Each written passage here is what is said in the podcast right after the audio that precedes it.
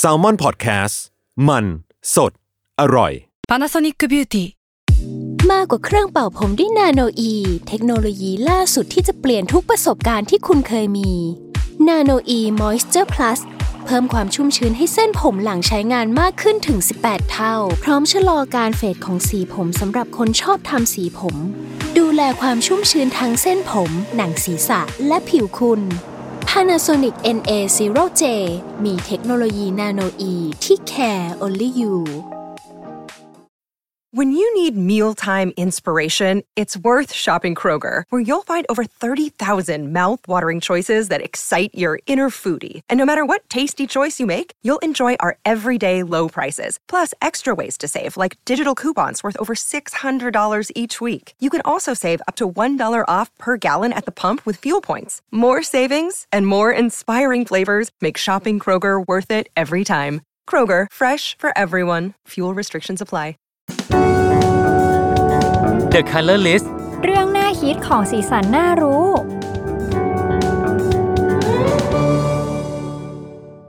สวัสดีค่ะ นี่คือรายการ The Color List เรื่องน่าคิดของสีสันน่ารู้ อยู่กับนิวนะคะ Content Creator Intern Salmon Podcast ค่ะ สายป่าน Graphic Designer Intern Salmon Podcast ค่ะน้ำปิง Creative Intern Salmon Podcast ครับ ค่ะ แล้วในวันนี้นะคะ รายการ The Color List ของพวกเราก็เป็นรายการที่พูดเกี่ยวกับสีเนาะแล้วพอเรามานั่งคุยคุยๆกันแล้วก็คิดเนี่ย เราก็สังเกตเห็นว่าสีเนี่ยก็เป็นอะไรที่อยู่กับเรามานานเนาะแบบจริงแค่เราลืมตาตื่นขึ้นมา ไม่ว่าจะมองอะไรไปที่ไหนเราก็เห็นสีแล้วอะอย่างตอนนี้น้ำปิงเห็นสีอะไร ผมเห็นสีดำอยู่ข้างหน้า ก็คือ คือ อนาคตของพวกเรานั่นทาเองงโอ้โหก็คือดำมืดมากมืดไม่มากมีไม่เห็นแสงสว่างเลย เออ แล้วเราก็คือสังเกตเห็นเนาะว่า มนุษย์เนี่ยสมัยก่อนก็อาจจะยังไม่ได้มีวิวัฒนาการหรือว่าภาษาเนาะที่จะได้รู้ว่าแต่ละสีอะมันคือสีอะไรหรือว่าควรจะเรียกชื่อว่าอะไร แต่ว่าทุกคนรู้ไหมว่าสีเนี่ยมันคือเกิดมานานมาก ตั้งแต่ก่อนที่มนุษย์จะมีประวัติศาสตร์ ก็คือก่อนที่มนุษย์จะมี การผลิตอักษรขึ้นมาอีกนะ ก็คือเราย้อนกลับไปนะคะทุกคนตั้งแต่สมัยก่อนประวัติศาสตร์ค่ะ ก่อนที่เราจะมีการเขียนตัวอักษรนะคะ เราก็จะเห็นได้ว่าจากหลักฐานพวกแบบภาพเขียนในตามถ้ำอะไรเงี้ยที่พบได้ในฝรั่งเศสสเปน หรือว่าไทย เช่น ที่อุทยานแห่งชาติผาแต้มอะไรอย่างงี้เนาะเราก็จะเห็นว่าในถ้ำเนี่ยจะมีภาพวาดนะคะ เป็นสีแดง ซึ่งเชื่อกันว่ามนุษย์สมัยก่อนเนี่ย หรือว่าชาว คนที่อยู่ในถ้ำเนี่ยเขาวาดมาจากดินที่มีส่วนผสมของแร่เหล็กออกไซด์ซึ่งเป็นสีแดงแล้วก็สามารถพบได้ตามธรรมชาติ ก็คือเหมือนแรกเริ่มมนุษย์สมัยก่อนหรือว่าคนถ้ำอะไรอย่างนี้เนาะเขาก็ใช้สีแบบเอามาจากแร่หินอะไรเงี้ยอ่าตามธรรมชาติอะเอามาวาดวาดขูดขูดขีดขีดเขียนเขียนแล้วก็แบบมนุษย์ยุคต่อต่อๆมาแบบถัดๆมาก็มีวิวัฒนาการเกี่ยวกับเอาสิ่งรอบตัวสิ่งธรรมชาติมาใช้เป็นสีเนาะอ่าฮะ เออทีนี้เหมือนพี่เนมพูดว่าเรื่องแบบมนุษย์คนแบบยุคก่อนๆนะอืม ยุคตั้งแต่แบบยังไม่มีประวัติศาสตร์อะไรเงี้ย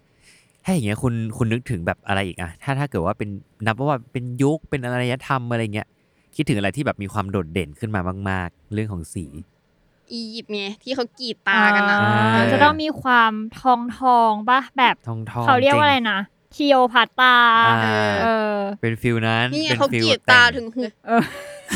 เรายาบ้างไหวมอยู่เหมือนกันนะเราบ้างไหมเออเออโอเคก็อย่างที่บอกว่าเออยุคอียิปต์เนี่ยก็เป็นยุคที่เหมือนกับสีค่อนข้างมีความโดดเด่นมากเลยนะ อย่างที่บอกว่าเราอาจจะจำภาพจำของคลีโอพัตราอะไรเงี้ยแบบว่าแต่งน่งแต่งหน้าอะไรเงี้ยซึ่งสมัยก่อนน่ะในยุคอียิปต์โบราณนะทุกคนย้อนกลับไปอะสามพันปีที่แล้ว อียิปต์เขามีการแบ่งสีด้วยเว้ยเขาแบ่งสีด้วยกันถึง 4 กลุ่มอะ คือค่อนข้างเยอะนะ ถ้าถ้าเทียบเป็นสมัยก่อนแล้วสามารถแบ่งสีออกมาทั้งสี่กลุ่มถือว่าเขาฉลาดแล้วทำให้สีของกลุ่มมันมีค่อนข้างชัดเจนเลยก็คือแบบอย่างกลุ่มแรกเป็นกลุ่มสีดำอ่าอืมเรียกว่าแบบเคมแล้วก็ต่อมาเป็นกลุ่มสีขาว เรียกว่า H อ่าอืมแล้วก็มีกลุ่มสีเขียวกับสีน้ำเงินที่เรียกว่า Wash แล้วก็มีกลุ่มสีส้ม สีเหลือง สีแดง เรียกว่า d e t r e เออ แต่พอถ้าพูดถึงสีที่เหมือนกับอยู่บนผนังโบราณอะของของชาวอียิปต์โบราณอะเขาก็จะใช้สีด้วยกันแบบหลักๆ 6 สีครับ อืมอ๋อก็คือแยกออกมาจากสี่กลุ่มนั้นอืมในการเอามาวาดภาพอะไรอย่างนี้ ใช่จริงๆ มันก็มันก็เป็นสีในในสีกลุ่มนั่นแหละ แต่ว่าเหมันอ่าเขาเอามาแยกไว้ว่าแบบว่า อ่ามีสีอะไรมั่งก็แยกออกมาได้ทั้งหมดเป็นหกสีเว้ยมคือก็จะมีสีดำสีขาว สีเขียว น้ำเงินแดงแล้วก็เหลืองมเออซึ่งเป็นสีที่เหมือนกับคนอียิปต์อะเขาก็เลือกมาใช้ในงานศิลปะแต่ละชนิด ซึ่งก็จะเหมือนกับแฝงความหมายอะอืมนี่ออกมาว่าแบบอืมแต่ละสีก็จะมีความหมายซึ่ง มันก็จะไม่เหมือนกับของอารยธรรมอื่นไว้ยคืออียิปต์เขาก็จะแบบเหมือนกับ define ความหมายของแบบสีที่ตัวเองเจออะเออด้วยตัวเอง อารมณ์พจนานุกรมสี่ฉบับชาวอียิปต์คือถ้าเราไปดูอะเขาก็จะให้ความหมายบางอย่างที่เหมือนกับรีเลทกับเมืองเขาด้วยอะมอย่างเช่นสีดำใช่ปะคนอียิปต์โบราณเขาเชื่อว่าแบบสีดำก็คืออะความตายแบบว่าชีวิตหลังความตายความมืดมนอะไรอย่างเงี้ยอือหือแต่ว่าอีกมุมหนึ่งอะเขาก็นิยามไว้ว่าแบบมันคือแบบว่าความสมบูรณ์ของตะกอนแม่น้ำของตะกอนดินที่แม่น้ำนายอะไรเงี้ยที่มันแบบ พัดพามาทับถมกันอยู่ที่แบบอียิปต์อะไรอย่างแบบงี้ข้างใต้ที่มันเออทับผมก็เป็นสีดำงี้ ใช่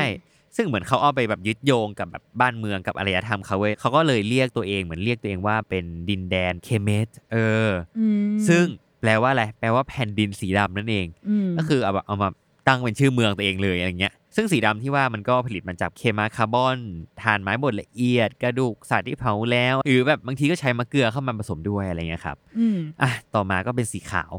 สีขาวอันนี้ทุกคนก็น่าจะคิดเหมือนกันปะอืมแบบว่าสื่อถึงความแบบยังไง บริสุทธิ์เอผุดอพอง แต่ว่าสีขาวของอียิปต์มันก็มันก็เป็นความอียิปต์ที่มันไม่เหมือนคนอื่นเหมือนกันคือมันจะมาจากแบบแร่ยิปซัมเออเป็นแร่ยิปซัมที่เหมือนกับมีนอียิปต์โบราณอยู่แล้วอะไรเงี้ยเป็นวัตถุดิบที่หาได้ในเมืองอยู่แล้วอะไรเงี้ยซึ่งก็จะเอามาประกอบพิธีศาสนาเนอะเพราะว่าเขาว่าอย่างที่บอกว่าสื่อถึงอ่าความสว่างไสวัยความบริสุทธิ์อะไรอย่างงี้อืมและอียิปต์เขามีความยิ่งใหญ่เนาะอืมพีระมิดใช่ใดๆ คือเออพิธีกรรมเขาเยอะอยู่หมายถึงว่าแบบอืมพิธีกรรมย่อยๆที่อยู่ที่เกิดขึ้นในนั้นน่ะค่อนข้างเยอะอืมอะ ต่อมาเป็นสีเขียวฮะสีเขียวเนี่ยก็มีความหมายถึงความรุ่งเรือง ความมั่งคั่ง การมีชีวิตสุขภาพที่ดีอะไรเงี้ยแล้วก็ยังหมายถึงแบบพืชพันธุ์ความอุดมสมบูรณ์ ซึ่งก็เออมันก็ตรงตัวแหละสีเขียวก็อย่างที่เราเห็นว่าแบบเป็นสีแบบพืชต้นไม้ใบหญ้าเออฟิลๆนั้นก็แต่ว่าสิ่งว่าสีเขียวเนี่ยมันก็มีที่มาแปลกเหมือนกันนะอะให้ทายว่ามาจากอะไร สีเขียวของอียิปต์อะใบไม้เหรอแต่มันเป็นทะเลทรายปะเออไม่น่ามี ไม่ค่อยมีอืมกระไม่บองใช่เพชรเลยเหรออืมไม่ใช่ผิด มันมาจากแร่เว้ย มันคือแร่มาลาไคต์เออ มันเหมือนกับเป็นสินแร่ทองแดงอะธรรมชาติแต่ว่ามันเหมือนพอเขาเอาไปทำกระบวนการแล้วมันออกมาเป็นสีเขียวอืมซึ่งก็อ๋อก็ถือว่าเป็นว้าวนะผมถือว่าเป็นเออแบบในสมัยนั้นเออที่สามารถเอามาผ่านกระบวนการและออกมาเป็นสีเขียวได้ ใช่ มันแบบเป็นภูมิปัญญาของเขาที่แบบเออเก่งว่ะ คนอืมหยิบนี่แม่งเก่งจริง โอเค ต่อมาสีน้ำเงินฮะ คือ สีน้ำเงินเนี่ยที่จริงแล้วคำศัพท์ที่จะหมายถึงสีน้ำเงิน หรือว่าสีฟ้าในอียิปต์อะมันก็จะเหมือนกับมีคำว่า อิราทีอู เออ ซึ่งเป็นเขาก็หมายถึงแบบก็โดยตรงตรงตัวแหละ เป็นสีแห่งท้องฟ้า สีของผืนน้ำอะไรอย่างเงี้ย เออ คือนอกจากนั้นก็มีความเชื่อของชาวอียิปต์โบราณด้วยว่า สีฟ้ามันเกี่ยวข้องกับแบบเรื่องของสวรรค์ เรื่องของเวิงน้ำด้วยเว้ย คือเหมือนการก่อกำเนิดอะไรเงี้ย คือด้วยความที่อียิปต์ค่อนข้างมีแม่น้ำเออ มีแม่น้ำเยอะอืมเขาก็เลยมีความเชื่อว่าพระเจ้าหรือการก่อกำเนิดบางอย่างมันมาจากแม่น้ำอะไรเงี้ยอืม ทุกคนรู้จักแม่น้ำที่อยู่ในอียิปต์หรือเปล่ามันน้ำนายเออก็โด่งดังเป็นเออมเอามาทำเป็นหนังอะไรเยอะแยะ ซึ่งนั่นแหละฮะก็คือมันมาจากการที่เขาเอามาจากออกไซด์ของทองแดง แล้วก็เหล็กผสมกับซิลิก้าแล้วก็แคลเซียม มก็คือได้ออกมาเป็นสีน้ำเงิน ซึ่งแบบโหฟังแล้วเขามันเขาก็ค่อนเขาข้าง เก่งนะ เออแบบ คือมันไม่ได้มาจากสีทั่วไปอะ อืม แล้วมันแบบสมัยก่อนวิวัฒนาการเครื่องไม้เครื่องมืออะไรมันก็ไม่ค่อยมี เขาก็รู้จักทำเออ นู่นทำนี่เนาะ เอาง่ายเอๆอว่าเขาเป็นคนหาทำเก่งเออคืออยู่ว่างๆเอาแร่เอาอะไรมาผสมกันเป็นสีอะไรเงี้ย ครับ โอเค ต่อมาสีเหลืองเนาะสีเหลืองก็มีความหมายถึงความเป็นแบบความนิรันดร์ความเป็นอมตะ ความงดงาม ความทนทานอะไรเงี้ย แล้วก็ชาวอยู่โบราณเขาก็เชื่อว่าแบบว่า เออเนี่ยเนื้อหนังบางสาวของเทพเจ้ามาจากทองคำเว้ย แล้วแบบพวกเออเขาก็เลยนิยม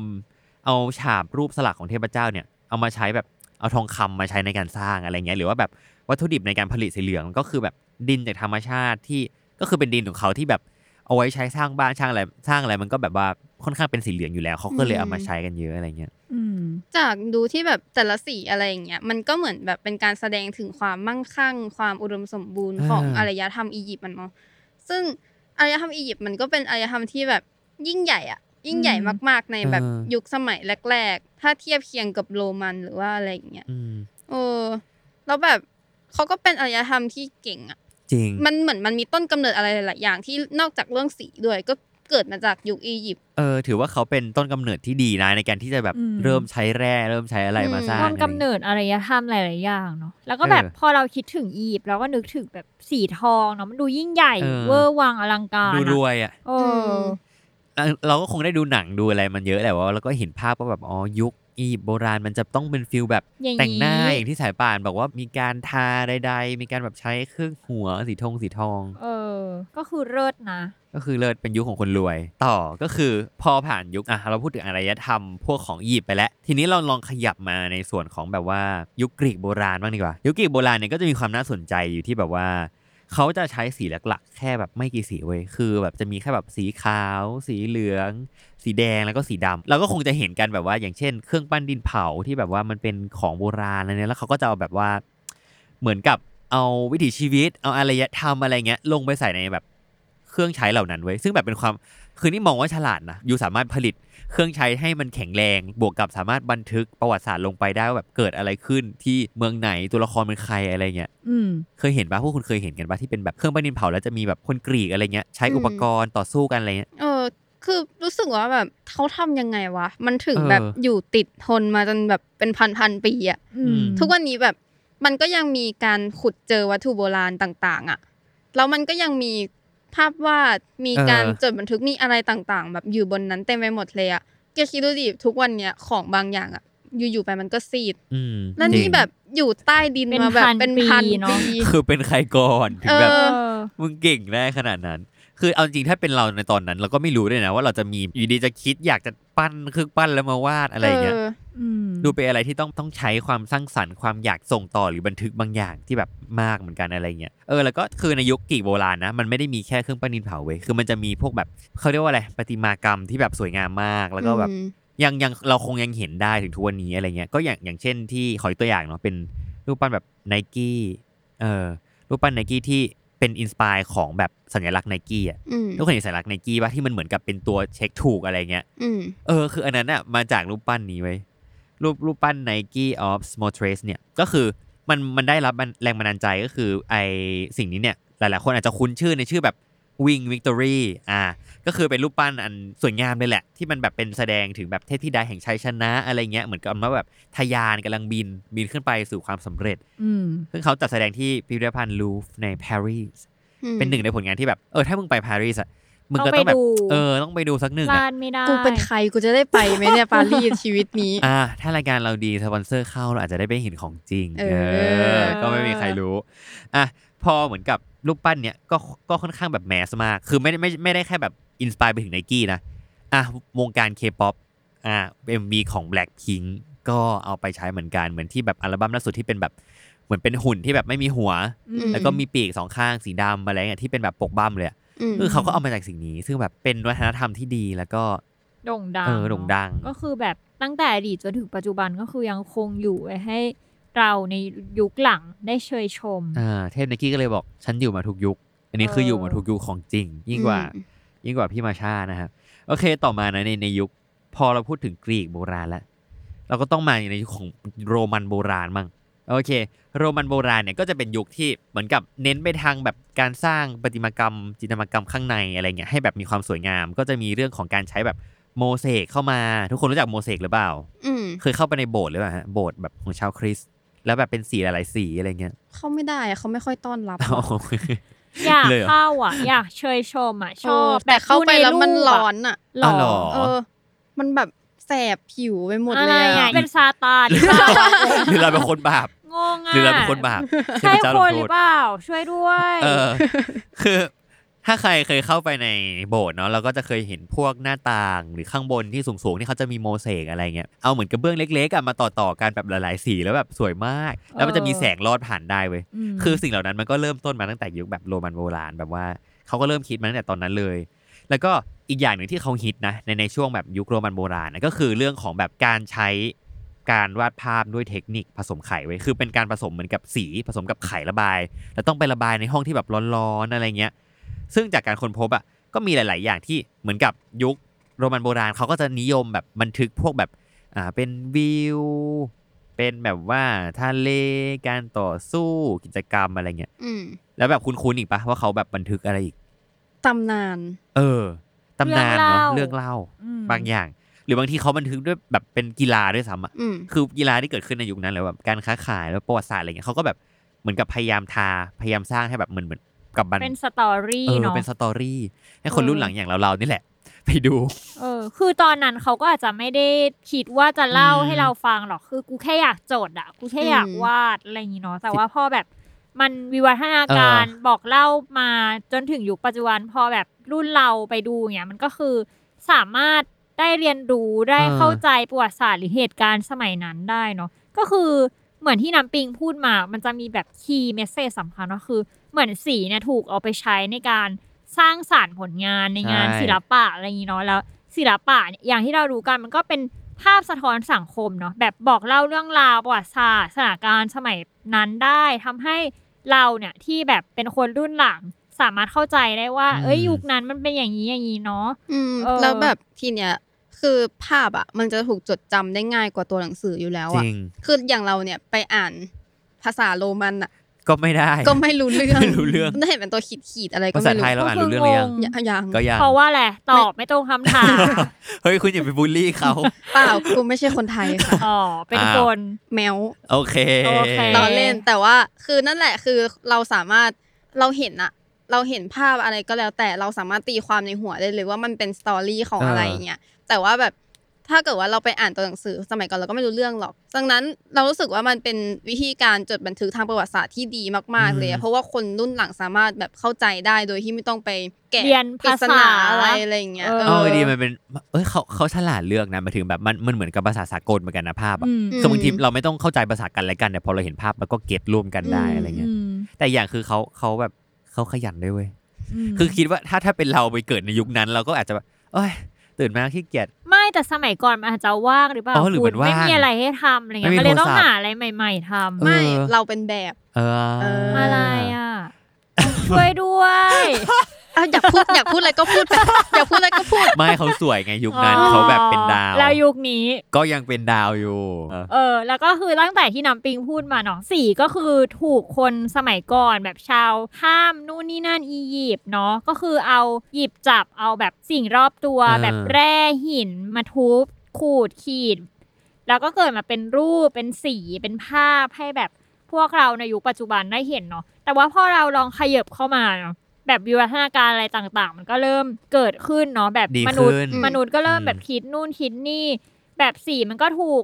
ถูกใช้มาเรื่อยๆเนาะแล้วก็มีแบบวิวัฒนาการอย่างเช่นแบบในช่วงยุคกลางนะทุกคนศิลปะก็เริ่มมาแล้วอืม เริ่มเลย ก็คือเริ่มวาดแล้วแบบไม่ว่าจะเป็นยุคแบบโกธิกเรเนซองส์นะ ซึ่งถือว่าเป็นยุคทองของงานศิลปะนะอ่า สายป่านก็เริ่มมีอะไร มีการใช้เทคนิคการเน้นแสงเงาแบบเอาสีมาแบบระบายให้มันแบบทำยังไงให้มันมีความปังมากขึ้นแบบสร้างรายละเอียดภาพให้มัน โดดเด่นและในอืมยุคนี้เนาะอย่างที่บอกไปว่ามันเป็นยุคทองเนาะก็มีศิลปินที่โด่งดังหลายคน เช่นแบบลีโอนาร์โด ดาวินชี ไมเคิลเนงจาโลอะไรอย่างงี้เนาะแล้วก็จนมาถึงยุคแบบบาโรกโรโคอะไรอย่างงี้เนาะในยุคนี้ก็เริ่มมีความแตกต่างและแบบสีก็เริ่มมีบทบาทสำคัญยิ่งไปอีกนะน้ำปิงแบบอ่ามีการใช้สีแบบรุนแรงมากขึ้นแบบแล้วก็อย่างมีการสร้างสถาปัตยกรรมอะไรเงี้ย ก็จะแบบ เน้นความแบบเวอร์วังอลังการอ่าฮะหรูหราหมาเห่ามาก แบบมีกระจกสีอย่างที่น้ำปิงพูดไปอืมอะไรเงี้ยโมเสกเพราะว่าใด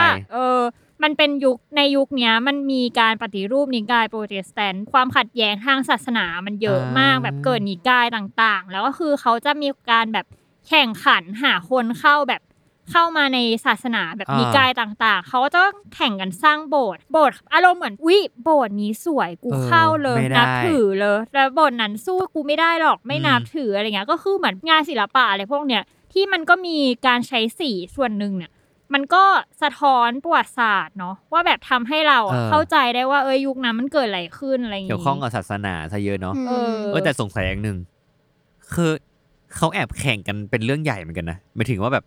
มึงแข่งกันสร้างแบบโบสถ์ซึ่งเป็นแบบถือว่าเป็นก็ถือว่าเป็นงานหนักนะแบบคือเขาจริงจังเออนะเขาจริงจังอะกับกับเออเรื่องของศิลปะเรื่องของแบบความยิ่งใหญ่อลังการ ซึ่งแบบถ้าถ้ามายุคนี้ก็คงยากอยู่แบบ จะมาแข่งอ่าหมู่บ้านฉันสร้างโบสถ์แบบใหญ่เลย หมู่บ้านนู้นยังไง หมู่บ้านคุณสายป่านแข่งไหมล่ะสู้ไหมล่ะอะไรเงี้ย มีใครรู้จักบ้านกูไหมก่อนอะบ้านไหนครับบ้านไหน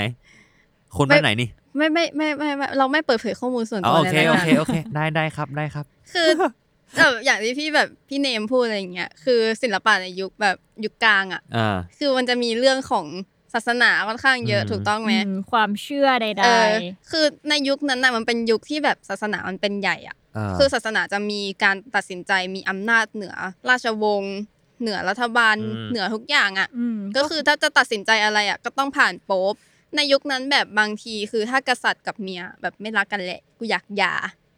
ก็ต้องให้โป๊บเซ็นโป๊ปบอกก่นอย่าอย่าอย่าอย่ามึงอย่ามึงอย่าไม่ได้อะไรออย่าย่างเงี้ยนี่คือไม่ใช่ให้หย่าแต่ว่าไม่ให้หย่าเอแบบอ stop stop เออคือแบบถึงกูเป็นคิงกูก็หย่าไม่ได้อะอะไรอย่างเงี้ยออเพราะฉะนั้นแบบ ศาสนามันมีอิทธิพลเยอะมากในแบบสังคมยุคกลางของยุโรปหรือว่าอะไรโอ้ประมาณเนี้ยคืออย่างนี้คือโป๊ปแทบจะแบบเป็นกฎหมายของบ้านเมืองแล้วถูอะกต้องเอออะไรก็ต้องแบบไปขึ้นกับเขาอย่างงี้ป่ะอืมเพราะฉะนั้นเรื่องของ financial เรื่องของการเงินอะไรอย่างเงี้ยจะถูกใช้ไปกับศาสนาค่อนข้างเยอะอืมมันเลยมีการเกิดขึ้นของสถาปัตยกรรมเรื่องของศิลปะที่มันถือว่าเป็นของฟุ่มเฟือยประมาณหนึ่งอะเอออืมอืมแบบในยุคนั้นก็เขาก็จะไปโยนให้ศาสนาหมดเลย และที่เนี้ยคือมันไม่ได้มีแค่เรื่องของสถาปัตยกรรมอะไรเท่านั้นเรื่องของสีก็ยึดโยงกับเรื่องศาสนาเหมือนกัน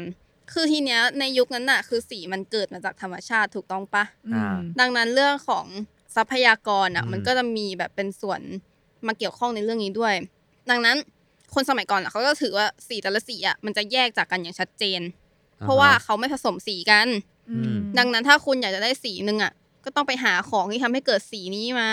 เพื่อที่จะมาผลิตเป็นสีเท่านั้น อย่างเช่น สี ultramarine กับสี indigo อะคือทุกวันนี้เราก็รู้อยู่แล้วแหละมันเป็นสีน้ำเงิน อืม แต่ว่าคนสมัยก่อนอะเขาไม่เรียกสีน้ำเงินเขาเรียกสี ultramarine อ่ากับสี indigo เท่านั้น เพราะว่าสองสีเนี่ยถึงจะเป็นสีน้ำเงินเหมือนกันนะแต่ว่าต้นกำเนิดในการเอามาทำเป็น pigment น่ะมันแตกต่างกันอืมอย่างเช่น indigo ก็รู้อยู่แล้วว่ามันเป็นสีครามอะเนาะเขาก็ทำมาจากต้นคราม อย่างอัลตรามารีนเนี่ยมันจะแตกต่างหน่อยตรงที่ว่า มันผลิตมาจากสิ่งที่เรียกว่าลาพิสลาซูรี ซึ่งเป็นแร่ที่มีราคาสูงมากๆเพราะว่ามันจะขุดได้แค่ในอัฟกานิสถานเท่านั้นทำให้มันแพงเว้ยแพงกว่าทองอะอืมโหก็คือหายากว่างั้นเถอะก็คือต้องนำเข้าอย่างงี้ป่ะถ้าเกิดว่าอยากถูกใช้ต้องมต้องนำเข้าต้องไปขุด ต้องไปทำเป็นสีอีกสีอัลตรามารินก็เลยถูกใช้ในการวาดภาพของราชวงศ์อีกอย่างหนึ่งที่สีอัลตรามารินจะถูกใช้ก็คือในการวาดภาพคลุมไหล่ของ Virgin Mary อ่าก็คือพระแม่มารีอะเนาะ แล้วที่เนี้ยพอมันผ่านช่วงของการแบบปฏิวัติอุตสาหกรรมไปแล้วอะก็คือมันเป็นแบบช่วงเข้าสู่แบบศตวรรษที่ 19 แล้วอะเนาะอืมมันจะมีเรื่องของสงคราม มีเรื่องของวิวัฒนาการทางด้านวิทยาศาสตร์ที่มากขึ้นอ่ามีคนศึกษาเกี่ยวกับเรื่องวิทยาศาสตร์มากขึ้น ดังนั้นมันก็เลยกลายเป็นจุดเริ่มต้นที่เราจะมีสีสังเคราะห์ใช้กันในทุกวันนี้อ่าเอาเหมือนละที่เราพูดกันมาทั้งหมดเนี่ยตั้งแต่ต้นก็คือมีแต่มาจากหินจากแร่อืมแต่พออมปฏิวัติปุ๊บ มีงอแระเออทำเองได้ ลิ้นเป็นไรอะพูดชัดไงโอเคขอโทษรอเรือต้องให้เออของจริงคนนี้ถ้าที่เนี้ยคือถึงมันจะมีการวิวัฒนาการของวิทยาศาสตร์ขึ้นมาแล้วอะแต่ก็ใช่ว่าคนเรามันจะรู้ทุกเรื่องอะอือืมมดังนั้นพอมันมีจุดเริ่มต้นในการสร้างสีสังเคราะห์ขึ้นมา ก็ใช่ว่าจะเป็นของดีอืมและที่เนี้ยมันก็เลยกลายเป็นสีพิษ ที่อ่าถูกใช้กันอย่างแพร่หลายมากขึ้นในกลัวกลัวในแบบ ชีวิตประจำวันคนสมัยนั้นอะมันเป็นยังไง มันเริ่มต้นมาใน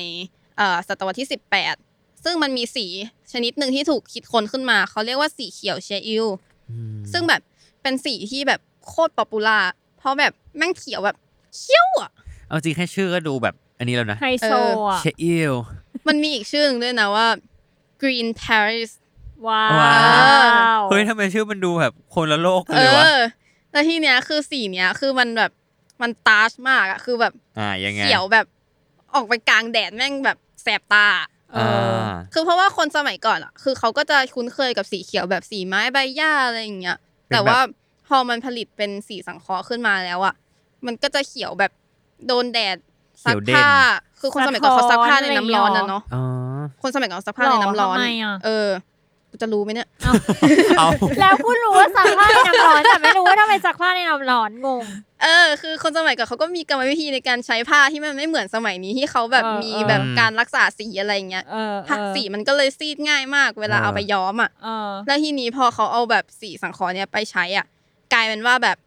ป๊อปปูล่ามากเพราะว่าสีติดทนอืมสีสว่าง สีทนได้อืมสว่างด้วย เออ แล้วแบบ คือเขาไม่ได้ใช้แค่ในผ้านะเขาจะใช้แบบทำวอลเปเปอร์ทำของเล่นอ่าฮะทำหมดเอออะไรไปทุกกูแขนงทำค่ะ เพราะกูชอบมากสีเขียวเชอิลเลิฟเออ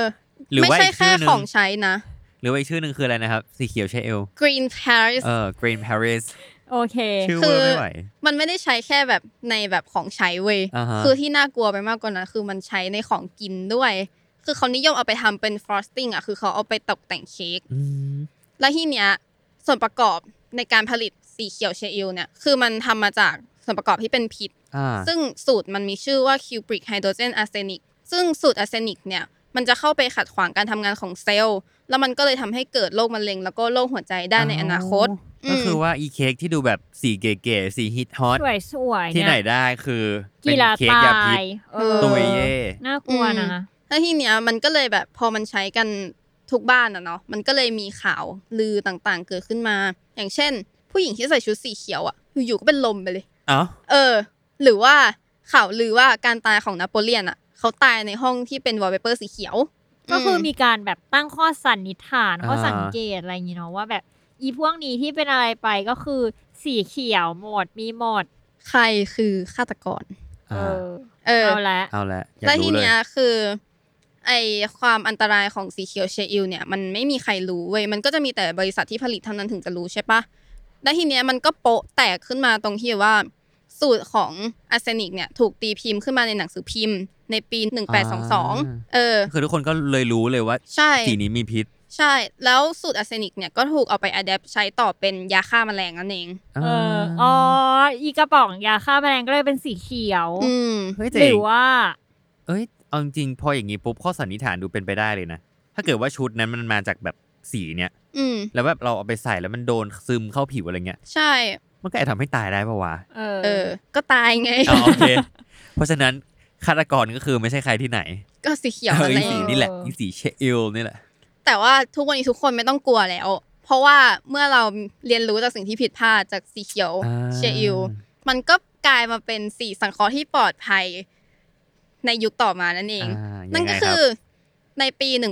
1856อ่าคุณวิลเลียมเฮนรี่พากินนะคะเป็นนักศึกษาสาขาเคมีเนี่ยคือเขาพยายามทดลองหาแบบยารักษาโรคมาลาเรีย เพราะว่าแบบยุคนั้นแบบโรคมาลาเรียแบบฆ่าคนไปเยอะมาก แล้วแบบถ้าเกิดว่าใครสามารถหายาคิดคนที่รักษาได้ในทันทีอะก็จะรวยถูกต้องว่าแต่ทีเนี้ยมันเฟลเว้ยทำไม่ได้สักที พังอ่าเอาไปล้างดีกว่าเอ้า ไอ้น้ำยาที่มันแบบเหลือจากการทดลองอะ กระเด็นไปโดนเสื้อ โดนมือเออกลายเป็นสีม่วง เอ้าเออ ก็แล้วคืยัองไงคนพบว่ามันสวย เออ แล้วชอบเลยอย่างนี้เหรอ ใช่ มันก็เลยเป็นต้นกำเนิดของสีม่วงโมฟอืมเป็นสีย้อมสังเคราะห์ครั้งแรกในโลกนั่นเองโอ้คือในยุคนั้นน่ะ สีแบบ คนเราก็เอามาจากสีธรรมชาติอย่างที่เรารู้กันมา แล้วทีเนี้ยความรู้ทางด้านเคมีอะมันไม่ค่อยมาแบบอยู่ในวงการแฟชั่นเท่าไหร่อืมยังไม่อยู่ในวงการอุตสาหกรรมเป็นหลัก วงการเคมีกับวงการแฟชั่นมันก็เลยห่างไกลกันมาก คนก็เลยแบบเออสีย้อมกับสีธรรมชาติละกันอะไรเงี้ย แล้วทีเนี้ยสีม่วงอะมันก็เป็นสีของชนชั้นสูงด้วย เพราะว่าสีม่วงอะมันจะถูกสกัดได้จากหอยชนิดหนึ่งในแถบเมดิเตอร์เรเนียนเท่านั้นอืมมันก็เลยแบบแพงอะ อ่าเออกขว่าองคนรวยอีกแล้ว กว่าจะไปจับหอยได้ที่แต่ละตัวไหนจะต้องมากระเทาะกระแทะให้มันกลายเป็นสีม่วงอีก เออ จับหอย นั่นแหละพากินเขาก็เลยได้โอกาสอะเอาไปจดสิทธิบัตรในการผลิตสีม่วงสังเคราะห์นี้ แล้วก็เปิดโรงงานย้อมผ้ากับพ่อของเขาอืมก็กลายเป็นจุดเปลี่ยนในประวัติศาสตร์อะขององค์การอุตสาหกรรมและแฟชั่น ที่คนทั่วไปสามารถจับต้องผ้าสีม่วงได้ในราคาถูกมากขึ้น ก็คือคนจับต้องผ้าได้แล้วนะไม่ต้องไปจับหอยแล้วไม่ต้องจับหอยแล้วเออโอเคเอ้ยแต่เอาดีๆนี่คุณพากินนี่ก็ฉลาดนะเขาไม่ได้ฉลาดเว้ยเขาเขาแค่แค่บัองยากเอิรญวยไม่แล้วอยู่ดีเขาก็กลายเป็นเศรษฐีเลยป่ะอย่างเงี้ยถูกต้องเขาก็แล้วรคือวยขึ้นมาแบบ แล้วประเด็นคือตอนนั้นคุณพากินเพิ่งอายุได้แค่ประมาณ 18-19อะเชี่ยยิ่งเหมือนเออถูกลอตเตอรี่อะเอาเก่งดีว่ะเขาเป็นนักศึกษาเว้ยเออและทีเนี้ยเอ่อคุณพากินอะเขาก็แบบเอาสูตรในการทำสีม่วงเนี่ยไปผลิตต่อเป็นสีอื่นๆ แล้วก็วิวัฒนาการกลายมาเป็นแบบ สีหลอด สีสังเคราะห์สีย้อมสีอะไรก็ตามแต่ที่แบบเราไม่ต้องไปขุดจากธรรมชาติมาทำอีกต่อไปแล้วนั่นเองๆจนทุกวันนี้เราก็ยังใช้นะ ก็ยังมีก็ยังมีใช้เนอะเป็นที่เป็นสีเป็นหลอดๆนี่ใช่ แล้วทีเนี้ย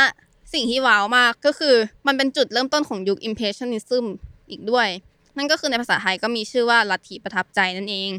มคือสมัยก่อนอะคือศิลปินเขาก็จะแบบกว่าจะแบกของแบกสี เอาสีไปผสมกาวเกลอะไรก็แล้วแต่ ไปแบบวาดรูปอะไรต่างๆเนี่ยมันก็ยุ่งยากถูกต้องไหมกว่าเอจะอนั่นนี่เซตอัพอืมดังนั้นพอมันมีสีสังเคราะห์เกิดขึ้นมาแล้วเนี่ยเอ่อการที่เขาจะไปวาดภาพข้างนอกได้อะไรเงี้ยเขาก็สามารถเอาสีต่างๆมาผสม แล้วก็ระบายได้เลย โดยที่ไม่ต้องแบบไปยุ่งยากกับวิธีการอื่นๆอีกลัทธิประทับใจเนี่ย คืออธิบายง่ายๆเลยนะก็คือเป็นการเน้นให้คนดูอะรู้สึกชอบ รู้สึกประทับใจแบบ ตาตาคนดูตั้งแต่ครั้งแรกอะโดยที่แบบไม่เน้นรายละเอียดที่สมจริง ดังนั้นถ้าเกิดว่าเราไปเห็นภาพแบบลัทธิประทับใจอะมันก็จะมีการใช้แบบสี มีการใช้ฝีแปรงอะที่มันแบบลวกๆอะอาจจะไม่ได้แบบตั้งใจมากไม่ได้เก็บรายละเอียดเท่าไหร่ แต่ว่ามองมองแล้วสวยอะเออเอาจริงๆมันก็อาจจะเป็นเอกลักษณ์เป็นแบบจุดเด่นของมันอีกอย่างนะคือเหมือนแบบว่า อันมันก็จะมีคนที่ชอบแบบงานแบบดีเทลอืมแบบ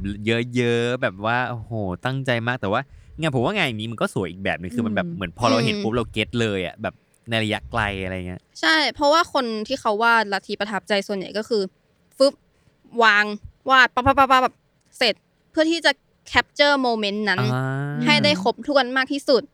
โดยที่ไม่เน้น detail อืม คือเน้นภาพรวมเนาะ ถูกต้องแบบมอง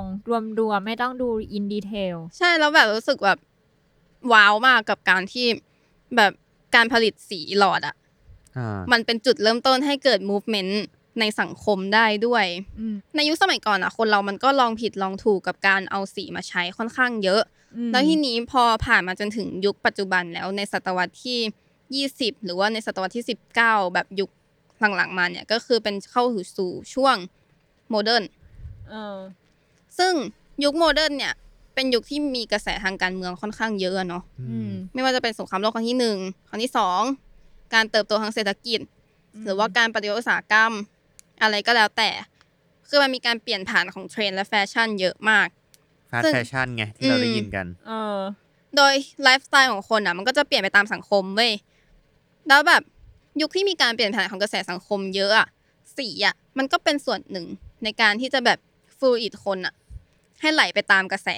ต่างๆด้วย มันมันก็สะท้อนแบบอืมแล้วก็เปลี่ยนไปพร้อมกับสังคมอะไรอย่างงี้เนาะใช่ อย่างเช่น ยุค60อะคือมันเป็นยุคที่เริ่มมีการเข้ามาของร็อกแล้วอืมเออเราแต่แบบว่ายังไงร็อกเดวเดว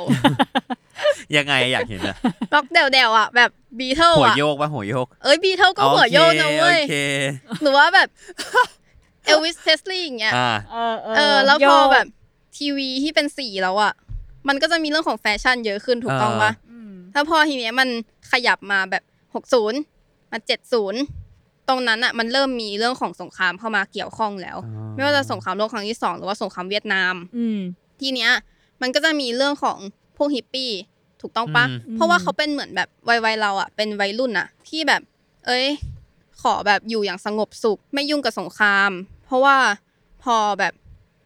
พวกยุคคนสมัยที่เขาเป็นผู้ใหญ่อะไรเงี้ยเขาก็จะแบบมีเรื่องของการเมืองเข้ามายุ่งเออถูกต้องไหมเราก็จะอยากหลีกหนีจากสิ่งนั้น แล้วก็ไปเข้าหากับศิลปะ เรื่องของดนตรี แฟชั่น อะไรก็แล้ว แต่มันก็จะมีเรื่องของยาเสพติดเข้ามาด้วยเพราะว่ามันเป็นยุคอืมบูมของไซเคเดลิกนั่นเอง พอมันเข้ามาสู่ยุค 80 มันก็จะเป็นยุคของ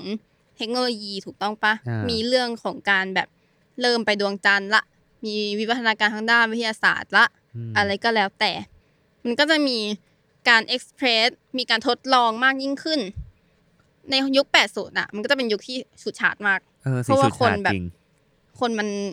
คนมันอยากปลดปล่แสอยดงอะตัวเออมันอยากแบบให้รู้ว่าแบบ ถ้าใส่เสื้อสีแดงมันก็อยากจะให้ทุกทุกคนรู้เลยว่าแบบฉันใส่สีแดง เออตะโกนอะ ทาตาฟ้าเออฟูๆแบบไปดิ้นอะเออไปดิ้นอะเดี๋ยวๆข้าใจนี่ปะเนี่ยไงเดี๋ยวเดี๋เดี๋ยยววโอ้โหเออนั่นแหละ แล้วพอมันเข้ามาสู่ยุคแบบ 90 มันก็จะมีเรื่องของแบบร็อกแบบเคิร์ o โคเบนอืมอะไรอย่างเงี้ยหรือว่าพอเข้าสู่ 2000 ก็จะเป็นอะไร Y2K อ่าอืมพอมาถึงปัจจุบันในยุค 2000 กว่าๆแหละ 2010 2020 อะไรก็แล้วแต่ เราก็จะเห็นเลยว่า เออ มันมีการเข้ามาของมินิมอลซึมอ่าซึ่งมันมันเพิ่งผ่านยุค2000ไปอะอืมความแม็กซิมอลอะที่แบบเออแบบสีจะสุดจัดสุดแล้วอะคือเหมือนมันเยอะเยอะเยอะเยอะเยอะเยอะไปจนสุดแล้วอะคนเราก็ต้องการที่จะ back to basic มากขึ้นอืมกลับไปที่สีแบบเหมือนยุคเป็นวัฏจักรนั้นเนาะเออแบบอืมวนเวียนไปเรื่อยแบบพัฒนาวิวัฒน์ไป แล้วก็ย้อนกลับสู่ที่เดิม เหมือนที่เขาบอกนะว่าแบบ ที่ธรรมชาติมันสร้างสรรค์เอาไว้มันเลิศสุดแล้วอ่าอืมเออ ก็คือตั้งแต่ที่เราพูดพูดกันมาก็เหมือนแบบ โลกมนุษย์อะไรอย่างงี้เนาะก็มีแบบคิดค้นนู่นนี่นั่นโน่นแบบวิวัฒนาการมาเรื่อยๆแล้วก็สีเนี่ยก็ถูกนำมาใช้เรื่อยๆเนาะแบบจากตอนแรกที่เอามาแค่แบบวาดเล่นๆตามผนังขำๆข้ามเออขำๆไม่มีอะไรทำคิกๆเออ จนมาแบบวิวัฒนาการมาเรื่อยๆ ก็เริ่มเอามาถูกใช้ในหลากหลายวงการเนาะไม่ว่าจะแบบ แฟชั่น หนังอะไรอย่างนี้เนาะแล้วแต่ละช่วงแต่ละยุคเนี่ยสีมันก็เหมือนสะท้อนภาพสังคมประวัติศาสตร์อะไรอย่างเงี้ยตามเทรนด์เหมือนในปัจจุบันเหมือนที่สายป่านพูดอะมาไวไปไวเดี๋ยวเดือนนี้ใส่สีนี้ เดือนนั้นใส่สีโน้นอะไรอย่างงี้เนาะหรือว่าจะแบบรายปีเลย Pantone update กันรายปีและปีนี้เสียอะไรสีม่วงอ่าเออก็คือแต่ละสีหรือว่าแต่ละยุคอะไรพวกนี้เนาะมันก็บอกเล่าอะ เออ แล้วใน EP นี้ก็คือได้ความรู้เยอะมากเกี่ยวกับสีแล้วก็เกรดสีสะเก็ตปะเออ เออสำหรับเพื่อนๆหรือคุณผู้ฟังคนไหนล่ะคะ ถ้ามีเกรดหรือว่าอะไรอยากเสริมเกี่ยวกับสีนอกจากนี้ที่พวกเราได้พูดไปก็สามารถคอมเมนต์แล้วบอกเข้ามาได้นะคะสำหรับตอนนี้ก็ประมาณนี้เนาะแล้วก็ทุกคนสามารถติดตามฟังรายการ The Color List เรื่องน่าคิดของสีสันน่ารู้ของพวกเราได้ทุกช่องทางของ Salmon Podcast สำหรับวันนี้ลาไปก่อน สวัสดีค่ะ สวัสดีค่ะ สวัสดีครับ